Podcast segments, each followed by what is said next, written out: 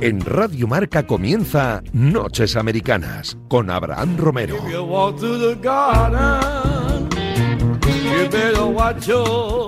Madrugada del martes 13 de abril. Bienvenidos a los estudios centrales de la radio del deporte a un nuevo viaje transoceánico para descubrir y analizar lo mejor del deporte americano. Esta semana, como siempre, un ratito de NBA para ver cómo van las cosas de cara a los playoffs que se juegan en unas semanas. Y además, hoy no habrá NFL, estrenamos un poquito de MLB, béisbol y NHL, hockey y hielo. Ya sabéis que aquí, esto es Noches Americanas, hablamos un poquito de todo, y ya que la temporada de NFL no está ahora mismo en actividad, ya han empezado las de béisbol y las de hockey, y vamos a hablar con Fernando Díaz y con Pepe Berasín sobre ello. Además, en la NBA estarán por aquí Miki Murcia y Guille García. Yo soy Abraham Romero, escuchan Radio Marca, comienza un nuevo Noches Americanas.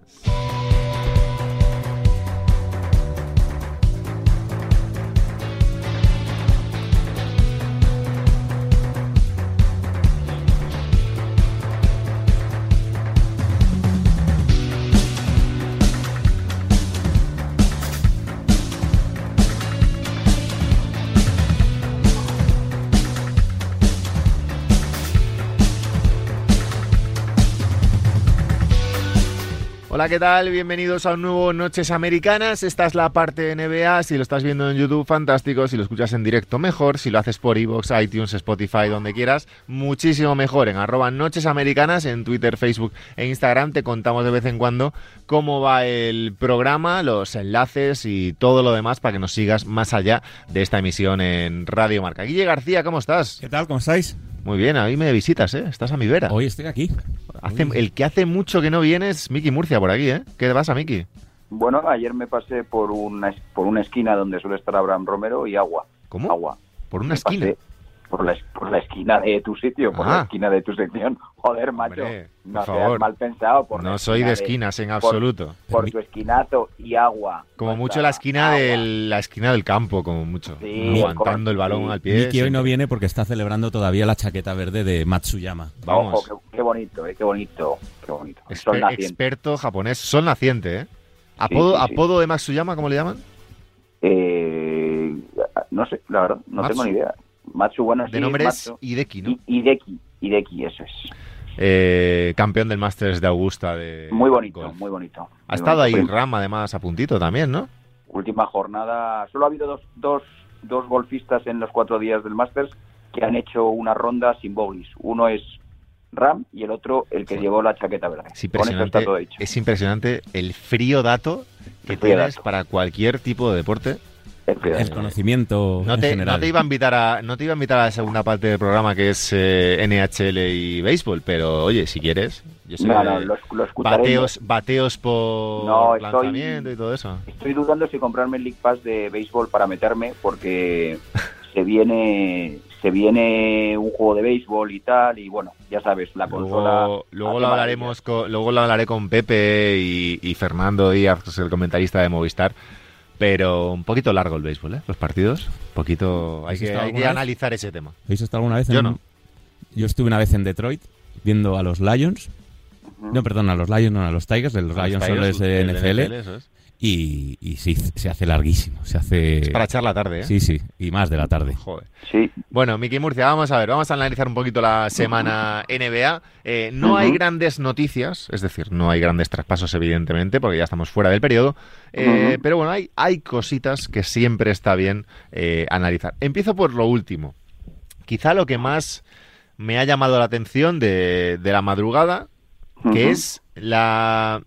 pseudocrítica, vamos a llamarlo así, de Luka Doncic al play-in de los playoffs. Luego analizaremos corrientes de los equipos, victorias y derrotas y demás, pero me ha sorprendido lo de Doncic porque, primero, yo creo que es una gran noticia y una buena idea lo del play-in, personalmente, ahora me diréis vosotros, y segundo, Me sorprende que lo diga ahora Doncic cuando Dallas parece que va a tener que estar luchando por ese play-in hasta el último momento, porque están perdiendo un poquito la comba con ese sexto puesto de los Blazers. ¿Cómo lo ves tú, Guille? A mí me parece un gran acierto de la NBA. Le das emoción a la fase regular de tres equipos hasta el último partido, hasta los últimos partidos. Ya no es solo la lucha por entrar en el octavo puesto de la conferencia, sino por tener posibilidad de ser hasta décimo con un número de victorias aparente para empatar con el, o sea, para luchar con el octavo, y les das posibilidades a más equipos. Creo que es un muy buen apunte de la NBA, una muy buena medida, y creo que Doncic se equivoca por lo que tú apuntabas, Abra, porque si a Doncic le preguntas esto, que no se lo preguntarías, evidentemente, por lo que no son las circunstancias, pero si a Doncic le preguntas esto siendo quinto, seguramente te diga que sí, que la medida es fantástica porque es más baloncesto de mayor emoción hasta el final, pero claro, ahora se ve luchando por evitarlo, pues es normal que tenga que decir esto. Miki Murcia. Bueno, a ver, yo es que no le veo el problema. Si no te gusta el play-in, pierdes los 4 partidos del play-in y te vas a tu casa. O sea, es que tampoco, o sea, no sé. No le veo mucho problema, y además supongo que estará basado en una serie de intentar, pues bueno, de dar un poco de emoción y de, sobre todo, de subir las audiencias y de dar un acicate más a los partidos de final de temporada, que a muchas veces hemos visto que el que está el décimo, pues como ya no tiene ningún interés, está como un poco falseando ciertos partidos que podrían no estarlo, ¿sabes? No sé. Claro. A mí me parece que es una buena forma, o sea, todo lo que sea buscar competitividad con equipos que en otras circunstancias estarían fuera de playoff, me parece un acierto, no sé. ¿No es un poquito rara la temporada de los Mavericks? Ahora que lo pensaba, lo estaba analizando mientras Miki hablaba. Tengo dudas de hacia dónde va este equipo. Es decir, me suena que hace unos meses hablábamos de este tema también y comentábamos que quizás el equipo necesitaba una tercera estrella. Pero ¿no tenéis un poco la sensación de, no voy a decir de otra temporada tirada, que conste, porque Luka Doncic es muy joven y el equipo evidentemente está en cierta transición hacia la victoria? Pero este séptimo puesto, el 29-24, muchas derrotas extrañas ante equipos que teóricamente son inferiores, cierto malestar, o no voy a decir mala relación porque no estamos ahí, pero bueno, cierto cosas raras entre Porzingis y Doncic, ningún movimiento excesivamente diferencial en la directiva. No sé si el año que viene veremos alguno. ¿No tenéis un poco la sensación, Miki, de que esto como que no tenemos muy clara hacia dónde va? Es decir, Doncic evidentemente va a seguir creciendo, Porzingis el techo está más cercano, su techo, no le queda muchísimo por crecer, y el resto del equipo ahora mismo como que está bastante claro que no les da para llegar a más del quinto o sexto puesto. No sé, yo tengo un poco la sensación rara con la temporada, como de estancamiento del proyecto, ¿no? Sí, muchas veces lo hemos hablado algún domingo que estamos viendo un partido pronto de Dallas, y siempre sale un poco esa idea de que solo está Luka Doncic, y lo hemos hablado muchas veces, de partidazos de Luka Doncic, o Luka Doncic llega hasta donde le da el físico, y de repente el equipo es como si no tuviese plan B, que es lo que tú decías. Y luego además he visto, no sé si os acordáis, hace un par de semanas o 3, unas declaraciones de Porzingis un poco rara. Sí, también, a eso, o sea, me refiero, sí. Ambiente raro, o sea, eso son conversaciones de vestuario y son conversaciones de intramuros, o sea, no es, en los últimos 4 minutos yo no he tenido ningún lanzamiento. Sí. ¿Qué estás queriendo decir? Claro. No sé, no me gusta, y luego los secundarios no aparecen de forma regular, que sí, que un día te aparece Brunson, que otro día te aparece Hardaway, que otro día te mete Clever. Pero es un equipo un poco como si no tuviese alma, como si no tuviese, como si estuviese demasiado solo y como si le faltase algo, como bien has dicho. Sí, lo de Porzingis, es verdad que hay muchas veces durante los partidos que Doncic quizás tiene opción de pasarle y se la juega. Es verdad que Luka está haciendo números increíbles cada noche, y yo creo que en ese sentido no hay mucho que criticarle, evidentemente, pero Guille, es verdad que vuelvo a lo mismo, ¿no? A mí me da cierta sensación de estancamiento la temporada, volviendo a lo mismo, ¿eh? Doncic es muy joven, el Porzingis también, evidentemente, pero como que no sé hacia dónde va esto. No termina de despegar el proyecto, ¿no?, de Carlisle, no se termina de saberse exacto lo que tú dices, hacia dónde va la nave, porque tienes dos estrellas, como bien apuntáis, jóvenes, claro, con talento, pero lo que le rodea es que no termina de acompañar, y Cuban desde la dirección, pues por ejemplo este cierre de mercado que parecía que se iba a mover, pues tampoco se ha movido más allá de fichar a un veterano que venía lesionado como Redick y a un europeo que sí que es bueno, pero tampoco es una figura diferencial como es Nicolò Melli, y bueno, pues a mí la duda que me surge es si esta temporada sigue estos derroteros y los Mavericks se ven abocados a jugar el play-in o incluso el play-off como séptimos y vuelven a ser eliminados en primera ronda. ¿Estamos cerca de ver el final de Luka en Dallas? Yo eso no lo creo, No lo creo porque, para empezar, yo creo que si Doncic se va de los Mavericks va a ser en una agencia libre. No veo a los Mavericks. No digo traspasa. Este verano, yo digo, pero igual este verano tiene la opción de firmar la extensión. Tiene que renovar. Que yo creo que va a renovar porque es mucho dinero. Pues, es mucho dinero. Pero que igual diga, bueno, pues me aguanto un año más y salgo el verano siguiente buscando. Si veo que esto no avanza, refiero. Yo no creo que llegue al punto ese, a ese punto de desesperación de pedir un traspaso, por ejemplo. Eso no lo creo porque no creo que estén en ese punto todavía, porque bueno, siguen estando en playoffs. Luka está en la carrera por el MVP, que no lo va a ganar, pero bueno, está, digamos, siempre en esas conversaciones. Pero sí que es verdad que Doncic ha ganado tanto en Europa que está acostumbrado a ganar. A eso voy. Es que, y no solo acostumbrado a ganar, sino que está acostumbrado a intentar ganar. Y eso Dallas, que es verdad que en la NBA hay cierta costumbre y tradición de aguantar siempre 2-3 años de transición hasta tener un equipo competitivo, pero tú ves que las estrellas que tienes alrededor, pues Antetokounmpo, le han ido dando piezas hasta llegar a ser contender. Incluso DeAndre Ayton, compañero suyo de promoción en el draft, se ha encontrado de repente con Chris Paul y ahora Phoenix, segundos del oeste.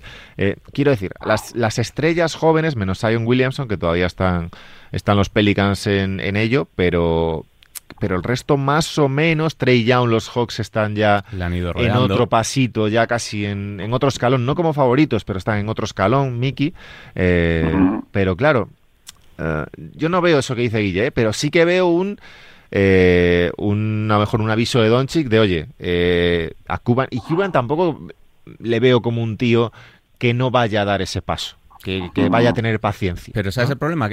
Y ahora te dejo a Miki, que creo que Cuban lleva varios años amenazando con, entiéndase lo de amenazando, con fichar una gran estrella, con fichar un gran nombre, y en las últimas temporadas el más ilusionante es un joven europeo llegado del draft y Porzingis.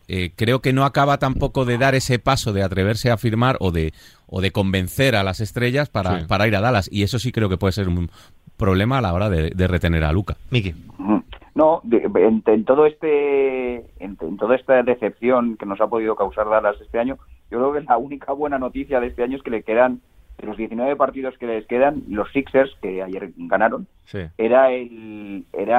tenía los ganados perdidos, el mejor, no me sale la palabra, hombre, el rival más difícil, balance, digamos. Sí, el mejor balance, el mejor balance que les quedaba por afrontar, quitando a los Lakers que como por las lesiones. Así que, hombre, yo creo que les tiene que dar para evitar el play-in y para jugar los playoffs. Pero bueno, pues yo no estoy de acuerdo con lo de Cuban. Yo creo que Cuban ha intentado hacer cosas. O sea, Cuban ha movido siempre, es un presidente, es un dueño que siempre intenta traerse jugadores. Lo que pasa es que yo creo que Porzingis igual no ha dado todo lo que esperábamos. Hombre, es marcado por las lesiones también. Sí, pero claro, por eso, pero 30 tú ya sabías lo que te traías cuando estaba lesionado. O sea, es decir, es un riesgo recompensa. O sea, yo doy menos por un jugador que puede tener problemas en el futuro, pero que espero que no los tenga. O sea, pero yo no sé, Cuban no me parece. No, a mí tampoco. No digo que sea un propietario que no se lance. Digo que en las últimas temporadas lo ha intentado, pero no consigue convencer a a los grandes jugadores. Porzingis cobra 29 este año, 31 el año que viene, 33 el siguiente y el último, que sería una opción de jugador que la va a pillar, yo creo, 23-24, 36 millones de dólares, que es un pastizal. Hasta 2024 tienen apalabrados los Mavericks con el letón.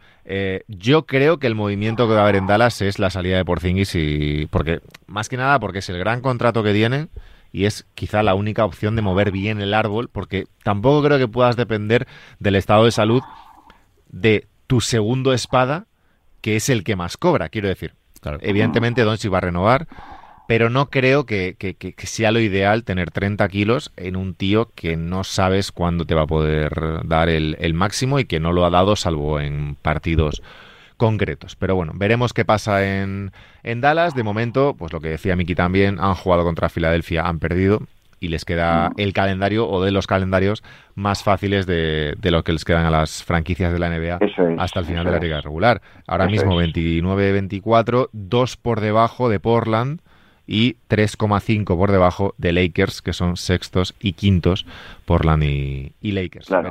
Veremos qué pasa. Por seguir en el oeste, luego ya hablamos un poquito del este. Miki está insistiendo siempre en hablar de Utah, pero hablamos mucho de Utah aquí y no hay que haber, ¿no? Claro. Hoy vamos a sufrir un poquito todos y vamos a hablar de Sacramento Kings. Vale. ¡Ojo! 7 derrotas seguidas. Si hablábamos de que el proyecto de Dallas no le veíamos mucho, como que no sabíamos a dónde iba, digamos que el proyecto de Sacramento Kings tampoco, como mínimo, Miki. Bueno, la verdad es que yo creo que hay como una especie, quitando a De'Aaron Fox, sí, que es el único que está un poco con el cuchillo entre los dientes, veo una especie de como de bajón generalizado, de salir a los partidos derrotados, y la verdad es que a mí me preocupa, la verdad. Yo te voy a decir lo que veo con una sola palabra: tanking. Sí, y tanking, vergonzoso tanking. Habrá que tu segundo mejor anotador en una noche como la de ayer sea, Moe Harkless. Mira, no. Es que te dice cosas, o sea, que ya está, que yo ya no puedo analizar ese equipo. O sea, que cuando Moe Harkless es el segundo mayor anotador, es que hay algo que se nos escapa. Venían los Kings de 5 victorias consecutivas, rozando el play-in. Estaban casi pegados, luchando por esa 11ª plaza con los Pelicans, a puntito casi de pillar a los Warriors también, y llevan 7 derrotas seguidas. ¿Qué es lo que creo que ha pasado? Que alguien se ha dado... Porque este equipo no es tan malo como para perder 7 partidos seguidos, porque tiene jugadores, no han sufrido ninguna lesión importante, no ha pasado nada raro. Simplemente algo o alguien ha hecho clic ahí y se han dado cuenta, no sé si jugadores, si los entrenadores, si la dirección, no lo sé, porque evidentemente no estamos ahí para verlo. Pero alguien ha dicho, oye, que el top 5 del draft este año está muy barato, es decir, la mayoría de equipos con esto del play-in, es la verdad, están intentando todos llegar, y en el oeste Minnesota y Houston están muy muy lejos, pero Oklahoma gana partidos de vez en cuando, aunque ahora lleva 6 derrotas seguidas, pero está ahí, y si el siguiente en el oeste sería Sacramento, es decir, por ahí está en el cuarto. Y en el este, Detroit, Orlando y Cavaliers están perdiendo bastantes partidos también, pero Washington está ganando alguno, Toronto está ganando alguno y Chicago está ganando alguno, y además después de lo de Vucevic, aunque ahora llevan 3 derrotas seguidas. Lo que quiero decir es que creo que han visto que no les va a dar para hacer grandes cosas en playoffs y han dicho, bueno, el final de la temporada lo tiramos a la basura, porque es verdad que más allá de De'Aaron Fox no está haciendo nada absolutamente nadie. Bueno, Haliburton, pero o sea, quiero decir que yo que espero una posición de movimiento en Kings, o sea, supongo que los objetivos prioritarios sean tradear a Hill, Barnes y igual a Bagley, y el cambio, yo creo que allí necesitas un cambio de entrenador, yo creo. Pero absoluto. Me estaba sorprendiendo que ninguno lo estaba diciendo. No, yo iba a ir ahora con eso. Luke Walton a la calle. Claro, y luego... Ahora mismo se acabó el hype de Luke Walton. Es verdad, es que... No, que me ha hecho gracia. Está indignado, Guille, que nunca se indigna. Cuando llegó a los Lakers parecía que iba a ser el... yo qué sé... Se la tiene guardada Luke Walton, ¿eh? No, pero no por los Lakers, pero parecía que iba a ser el nuevo Pat Riley, que iba a descubrir el nuevo baloncesto y nada. Mentiras. Agua. Todo mentiras. No, a ver, yo creo que es un entrenador que ha demostrado... que no puede, o sea, que no tiene lo que hay que tener para llevar a un equipo joven como Sacramento. Hay otros entrenadores que sí, Billy Donovan, Scott Brooks en su momento, no sé, entrenadores que sí que ves cierta progresión en sus equipos, más allá de que sean jugadores jóvenes, porque es evidente que los Kings son jóvenes, que tienen un proyecto a largo plazo, pero no es lo mismo que con Doncic, pero bueno... Tú ya has firmado la extensión de De'Aaron Fox. Claro. Y yo creo, siempre pongo el límite, o sea, el límite. Pongo una línea en cuanto firmas la extensión de tu estrella. En que antes de eso es como un proceso de. Y ya en cuanto la firmas, a mí me parece como una obligación de subir un par de escalones. Porque ya te estás gastando el dinero en esa estrella. Y ya esa estrella es lo suficientemente mayor y tiene la suficiente experiencia como para dar un pasito más. Creo que Fox lo está dando y que los Kings no lo están dando con él. Ahora veremos. Creo que el cambio de banquillo puede ayudar. Pero Abraham, no puede ser que solo que quede en el banquillo Walton, tengamos el De'Aaron Fox sistema. No, o sea, claro que De'Aaron Fox se tire 30 tiros. Que no me parece, o sea, es que para eso me pongo yo y digo, venga, De'Aaron, venga, júgate las que quieras. Pero sobre todo, claro, porque tienes armas ofensivas para responder y para acompañar a Fox. Vale que no son superestrellas ninguno, pero tienes argumentos ofensivos. Pues por eso, Guille, digo que hay da una sensación de poco trabajo y luego... Por eso. Sí, cosas rarísimas como en el partido que perdéis contra Nueva Orleans, 22 de 37 en tiros libres. Pero sí, y luego pierden contra Detroit también... Pero si es que, claro, es que tenéis un menos 81 en los últimos... Sí. Contra equipos, habéis jugado contra Wolves, contra Detroit, Contra equipos muy malos. Sí, es que no... Vamos a hablar claro ya. Sí, contra el equipo C de los Lakers y contra los Pelicans. Que sí. Pero hay algo de base de... Claro. Sí, totalmente. Después de la derrota contra Detroit, dijo Haliburton, no he perdido así en mi vida. Claro. O sea, de esta manera en mi vida. Haliburton, un rookie, quiero decir. Sí. Sí. Salvo el partido que perdéis contra Jazz, creo. Ahí sí que no se juega más. No tiene sentido nada de lo que está pasando en ese equipo. Y yo creo que ya es hora de mirar al entrenador, quiero decir. La franquicia... Han cambiado al general manager. Está otro que parece que, bueno, más o menos hay que darle tiempo, pero tal. Quiero decir, ya toca cambiar otra cosa. Es verdad que en esta franquicia cada año se cambia algo, pero toca ya cambiar cosas, buscar a lo mejor otro estilo de entrenador, no lo sé. No sé quién, tampoco, también te digo. Hay muchos rumores, hablaba incluso de Duke Christie y tal. Bueno, no sé quién puede ser su sustituto, pero está claro que la época de Luke Walton ha terminado, porque lo que no te puedes permitir es estar siempre entre el 10º y el 12º o el 13º del oeste, porque ahí te quedas en la nada. Es decir, ¿cuántos años lleva Sacramento así? Salvo el año que pillaron a De'Aaron Fox, que pillaron el 4 del draft, creo que fue el 3, no recuerdo ahora. El resto de años es un 8 y al 10, y además, encima, no aciertas luego, salvo este año con Haliburton, pero bueno, yo creo que hay que cambiar el entrenador. Navegando en tierra de nadie, es que no compites ni para ganar ni para perder. Pues por lo menos este año que parece que tengan las cosas claras y a ver si luego aciertan en el draft. En fin, a ver qué pasa. Vamos a ver. Conferencia Miki Murcia, ¿algo que decir de Detroit Pistons? Bueno, yo sabes que tengo cierta esperanza en Detroit Pistons. Creo que a cada partido que veo por ejemplo, de Saddiq Bey, yo ya no pienso que va a ser algo más que un especialista, pienso que va a ser un buen jugador y uno de los robos del draft. Cuando veo a Stewart, veo que puede ser un pívot de futuro. Estoy viendo también a Josh Jackson, que ha entrado ahora en el 5 titular. Muy bien, jugando muy bien, sí. Jugando muy bien, o sea, creo que todo lo que son... y creo que después de la lesión que ha vuelto ahora Killian Hayes, pues es verdad que le faltan cosas, pero le veo un base organizador que puede también, en un momento dado, dar un salto y ser un jugador aprovechable. No sé hasta qué punto, pero que veo mimbres buenos, a falta evidentemente de una estrella, aparte de Jerami Grant, una estrella como tal, y un jugador de draft alto. Pues oye, el año que viene podemos aspirar a a ser un equipo más sólido, más regular. El top 3, digamos, se divide ahora entre Minnesota, Detroit y Houston por ese draft. La mayoría de mocks dan como uno a Cade Cunningham de Oklahoma State, base escolta.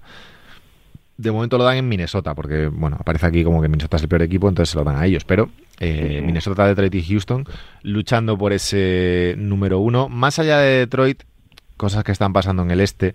Me gusta. Vamos a ver. Ha sido Jason Tatum jugador de la semana. Que aquí, la semana pasada, le dimos un traje. Le dimos un poco, ¿no? Sí, le dimos cera. Le dimos cera, esto es así. ¿Estabas tú, Miki? Sí, estabas tú. Le dimos cera y me alegra que Jason Tatum escuche este programa. Le haya llegado y haya decidido ser jugador de la semana. 3 victorias consecutivas los Celtics. Pero es que es lo que había que hacer. Filadelfia primero, Brooklyn, Milwaukee, Atlanta, Miami, Charlotte, Boston, Nueva York, Indiana, Chicago. En esos 10 van a estar los 8 que van a jugar los playoffs. Atlanta y Miami parece que se estabilizan en el cuarto y el quinto. Charlotte parece, aunque han ganado 6 de los últimos 10, pero parece que Boston les podría pasar al final. Y Boston así se ahorraría jugar el play-in, aguantando esa carrerita con Nueva York y con tus amigos, Mickey, de Indiana Pacers. Uh-huh. Situación ahora mismo en... ¿de qué iba a hablar yo? Se me ha ido. En Indiana, de hecho. Ha vuelto Sabonis, Miki. Uh-huh. Levert está jugando ya bien. ¿Te parecen peligrosos en un hipotético cruce, teniendo en cuenta que van a jugar al play-in? Yo les doy como favoritos en un play-in, teniendo en cuenta que Boston va a acabar sexto y Charlotte va a acabar séptimo, es decir, estarían Charlotte, Nueva York, Indiana y Chicago en ese hipotético play-in del este. ¿Indiana favorito? Indiana, bueno, sí, a mí tengo dudas. O sea, por ejemplo, Indiana yo vi el otro día contra Memphis. Sí. Y, joder, tengo dudas porque, por ejemplo, Valanciunas hizo 34-22. Sí. Joder, tengo dudas con la protección de la zona. Y eso que yo con Miles Turner siempre ha sido un jugador defensivo, pero hay veces como si les machacasen por ahí. O sea, los equipos con un center fuerte, uh-huh, al final eso es el apartado que me da miedo. Y luego también que son jugadores que tienen el perímetro, jugadores de rachas.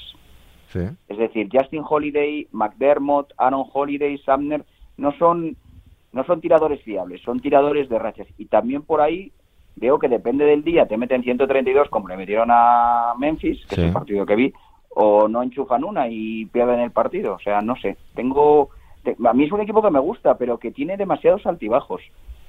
Guille, no sé. New York, tú eres más de Nueva York, ¿no? Yo soy más de Nueva York, pero... si tengo que apostar por alguien en el play-in, me la voy a jugar por Chicago. Yo creo que en algún momento el fichaje de Vucevic va a empezar a ser rentable y van a empezar a ganar partidos. Es verdad que creo que llevan tres seguidas, derrotas seguidas. Sí. Pero bueno, yo creo que por mimbres y por nombres tiene mejor equipo Chicago y creo que puede dar la sorpresa metiéndose en los playoffs como ganador de play-in. Joder, pues a mí que Chicago me parece... Uf, tengo muchísimas dudas. Sí, me parece que les falta consistencia, les falta... Sí, y Markkanen me está defraudando cada día más. Pero no sé bueno, el otro día contra Memphis, que perdieron, Markkanen 16 minutos, 0 puntos, 7 rebotes. Joder, es que con tan blando la... Hablando de Sacramento, por cierto, yo vuelvo a lo mismo, insisto en eso. Markkanen por Marvin Bagley, vamos. Markkanen por Marvin Bagley, ya. Porque son dos jugadores que necesitan salir de sus contextos y yo creo que son jugadores ambos con condiciones, de verdad. Y Markkanen, para mí, con un techo espectacular. Lo que pasa que... pues... bueno, hay dudas con las lesiones de Markkanen, que son como Bagley, que son jugadores... pues ya está. Sí. Cambias uno por otro, un cristal por otro y ya sí, está. Un cristal por otro. Y que ahora mismo Markkanen ha salido del equipo titular, sí, y no termina de responder desde el banquillo. Está jugando Patrick Williams, Tadeusz Young, sí, Vucevic, Lavin y Satoransky. Satoransky. Otro y con otro que tampoco está jugando bien, que tenía yo muchas expectativas, es Kobe White. Bueno, está de suplente otra vez. Sí, pero sin productividad, sin, no sé. Hablando del europeo Satoransky, Guille, ¿opinión del fichaje de Gaby Deck por los Thunder? ¿Opinión Thunder, opinión Real Madrid o opinión Deck? No, bueno. Yo creo que... Las tres, mira. Una salen ganando por puntos. Todos menos el Madrid. El jugador creo que sale ganando sobre todo salarialmente. Joder, bastante. Porque pega un salto... Son 16 en 4 años, ¿no? Pero sobre todo lo que va a cobrar por los 14 partidos que va a jugar esta temporada, que van a ser 4 kilos. El Madrid estaba, si no recuerdo mal, cobrando 400.000 al año. Pues es que ojo, en dos partidos... Por 10. En dos partidos va a cobrar lo mismo en la NBA. Y es que luego me hace gracia, y ahora sigues, pero me hace gracia la gente que juzga, ¿no? A Deck por irse ahora sin tener en cuenta el dato que acabas de decir, que es que Gaby Deck cobraba en el Madrid 400.000 euros al año y Gaby Deck, insisto, va a cobrar 4 millones de dólares por 14 partidos, quitándole luego a esos impuestos, pero sí, bueno. 4 millones de dólares por 2 meses. Sí, sí, no llega a un mes y medio de competición. 14 partidos, si es se cumplen los pronósticos, y debuta el 23 de abril contra tu amigo Westbrook, contra ídolo, los Wizards.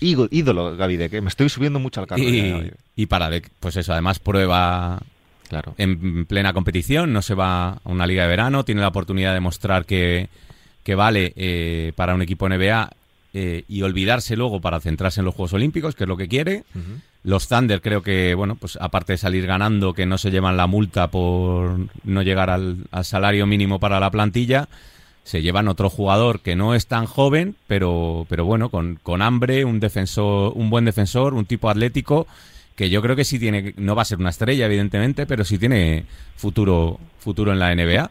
Y, hombre, evidentemente el que pierde en todo esto es el Real Madrid, que en plena temporada... justo después de haber conseguido clasificarse para los cuartos de final de la Euroliga, pues pierde a uno de sus mejores jugadores en una temporada en la que ya había perdido a Campazzo, en la que había perdido también a Anthony Randolph por lesión, y en la que, bueno, pues ahora sí parece que han decidido actuar fichando a Poirier, aunque no puede jugar Euroliga, pero bueno, el gran perjudicado eso, el Real Madrid. En los Thunder, que va a ser además uno de los mejor pagados, porque los Thunder ahora mismo pagan 27 millones a Lorford, que ya han dicho que no va a jugar más en toda la temporada, 9,4 a Meyers Leonard, 7 a Darius Miller, 5 a Justin Jackson, 4,3 están pagando a TJ Lee. Pero Darius Miller lo cortaron, ¿no? Sí, pero bueno, le siguen pagando ese dinero, bueno, quiero decir. Sí, hablo de lo que están pagando, ¿eh? Vale, evidentemente han cortado a varios. Es como Meyers Leonard. Claro, y como Meyers Leonard igualmente. Pero digo de lo que tienen que pagar. Sí, lo que tienen que pagar. 4,3 a TJ Leaf y 4,1 a Shai, y el siguiente ya sería Gaby Deck. Es decir, teniendo en cuenta que ni Leonard, ni Miller, ni Justin Jackson, ni TJ Leaf seguirán la temporada que viene, Gaby Deck va a ser el tercer jugador mejor pagado de los Oklahoma City Thunder. Y se va del Madrid, que era el segundo peor pagado, solo por detrás de Garuba. Es una barbaridad. Es verdad que es un contrato que los Thunder como que exageran un poquito, es decir, le pagan de más, pero por lo que decía Guille, que les viene bien económicamente. Y sobre todo les viene bien también tener un contrato de 4 millones, porque tienen contratos tan bajos, más allá de Alorford, el resto son de 2, 3, que de cara a un posible traspaso, claro, tener ese contrato de 4 millones les da cierta variabilidad, cierta maniobrabilidad para negociar. Entonces, entre el salario y las cantidades de rondas del draft que tienen. ¿Quién diría que no, siendo Gaby Deck? ¿Sí? ¿No? Sí, sí. No, vamos, está clarísimo. Yo por la mitad de la mitad, también te digo. ¿Y el siguiente, Guille, tú que ves más Euroliga y tal, es Garuba o todavía no está listo? A ver, Garuba... ahora mismo creo que está en los mock entre el 14 y el 20.